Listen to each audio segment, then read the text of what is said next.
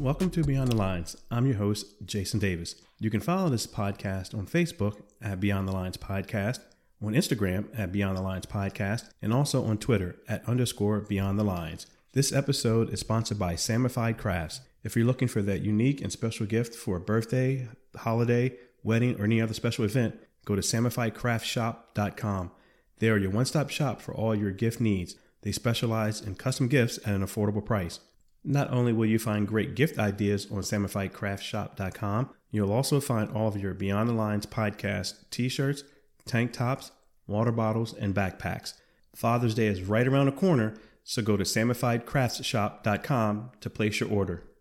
This is episode fourteen, and I'll be talking about final year of high school.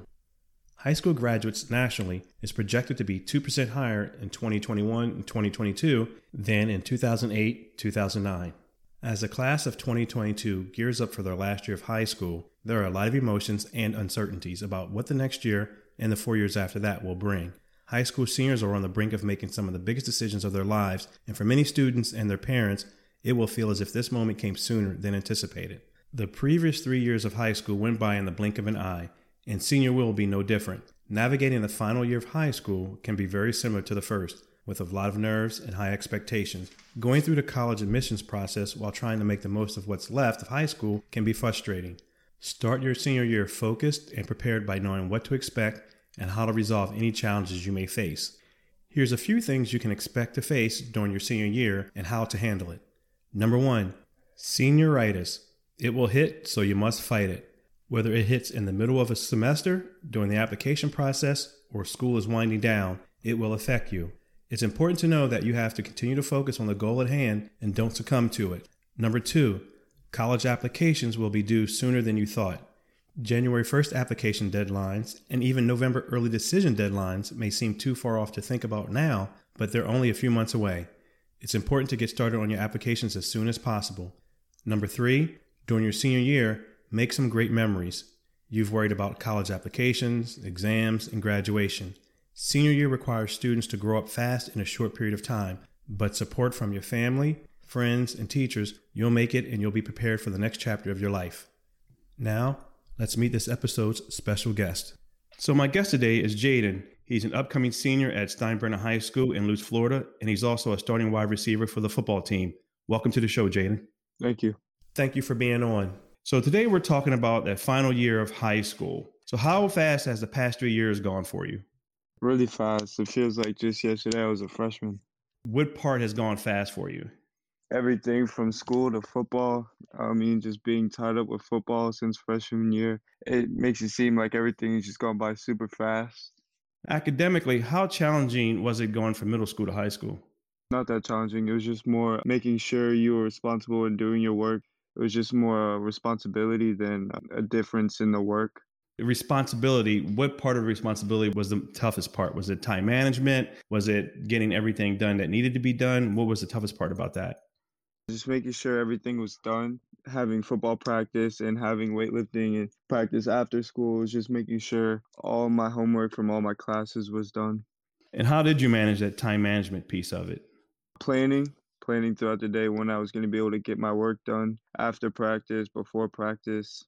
Okay. So how difficult was it for you to deal with the academics and athletics during their junior year because of COVID? Uh, it wasn't that difficult. It was pretty much the same as any other year. Started to go through practice and started doing my day at school and then having my homework, planning when to do that. Okay. So it really wasn't that tough to get all that together, even though you were doing it. Were you doing homeschool or were you in school? I was in school, but it wasn't that hard. It was just the football practice was different because of COVID, but planning wise and routine wise, it wasn't really any different. Okay. And so from an athletic standpoint, what was the transition like going from rec football to high school football? Uh, it was way different. playing wise and having the coaches teach you a different aspect of football, learning a different way to play the game and all the mental things behind the game, it was just way different. And what part of the mental part of the game that was different than playing rec football, going from youth football to high school? Uh, learning why we do things, why we run the plays we run, like reading a defense or reading an offense was part of the game I had to learn that you don't really learn in rec football. Okay. What was that learning curve like? Was it very difficult? Was it something that you were able to grasp relatively quickly? It wasn't that hard. The more I worked at it, the easier it became. And learning it every day helped me learn it faster. Okay. So from an overall perspective, what was the most challenging aspect for you going from middle school to high school? The competition level. Just learning that everybody's skill level is evenly matched in high school. So just learning how to get the edge on everybody else. And what did you do to get that edge on everyone else?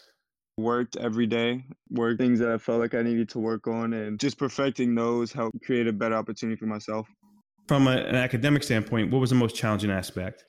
Again, the responsibility, just making sure you have everything you're supposed to have done because no one is really out there looking out for you. So just having that responsibility, making sure everything was done. Okay. So in the last three years, what are two or three things you've learned about yourself or about life? That hard work pays off. That's the main one. Okay. And what else? Really that you have a lot of responsibilities that can be put on you, but it's all about how you plan out on it. Getting those responsibilities done helps you in the long run.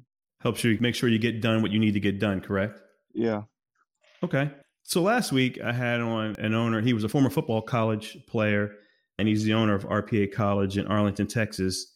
He and I talked about having a plan after high school. Obviously, a lot of kids don't go on to play college football or college sports, period. And those who do go on to play college may not make it to the pros. In fact, the numbers suggest that they don't make it to the pros. And he talked about having a plan about what you're going to do with your life once sports is over, whether you make it to the pros or not.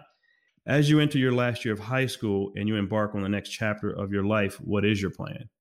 Really, I want to go into the medical field, but that's not something that I really focus on. I really focus on the athletic part, football part, getting to college and furthering that. That's the part after that I don't really focus on that much, but that is something that I thought about a little bit. The medical part of it? Yeah. Okay. Did you have any ideas of what part of the medical field you'd like to go into? Exercise science, uh, studying the body.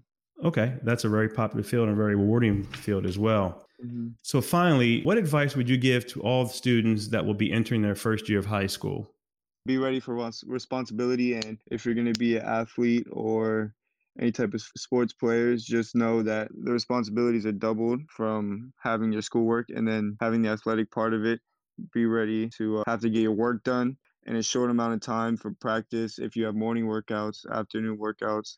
There's just a lot of stuff on your plate if you want to be an athlete in high school. And even regular students, they still have to get their academics done. Yeah, it's very tough. And, and I think we mentioned it earlier that time management is key to mm-hmm. getting everything you need to get done in a timely mm-hmm. fashion, whether you play sports or not. Mm-hmm. And as you said before, there's no one looking over your shoulder saying, are you getting this done? Are you getting that done? You mentioned it. There's a lot of responsibility, and the responsibility is on each student to get done what they need to get done. There's no one holding your hand. So you make a very good point. Well, I wish you the best of luck moving forward academically and certainly athletically in the upcoming football season. I wish Steinbrenner the best of luck. Uh, good luck to you moving forward, and hopefully we'll have you back on again. Thank you. Thank you. Once again, I'd like to thank Jaden for joining the show. So what are the three takeaways from today's episode? Number one, don't wish away the time. Looking forward to college or even the military is, of course, exciting. You get to meet new people, make your own schedule, and gain the independence that you've been wanting. But it's important to focus on sharing memories with the people you've spent the last three years with. Number two, senior year is actually important. If you have a light schedule, ask your school if it offers class hours where you can assist teachers by helping them grade, prepare lessons, or maybe even complete class projects. However, don't become that student that is a teacher's assistant for hours throughout the day or has four gym classes. And number three, surround yourself with positive people.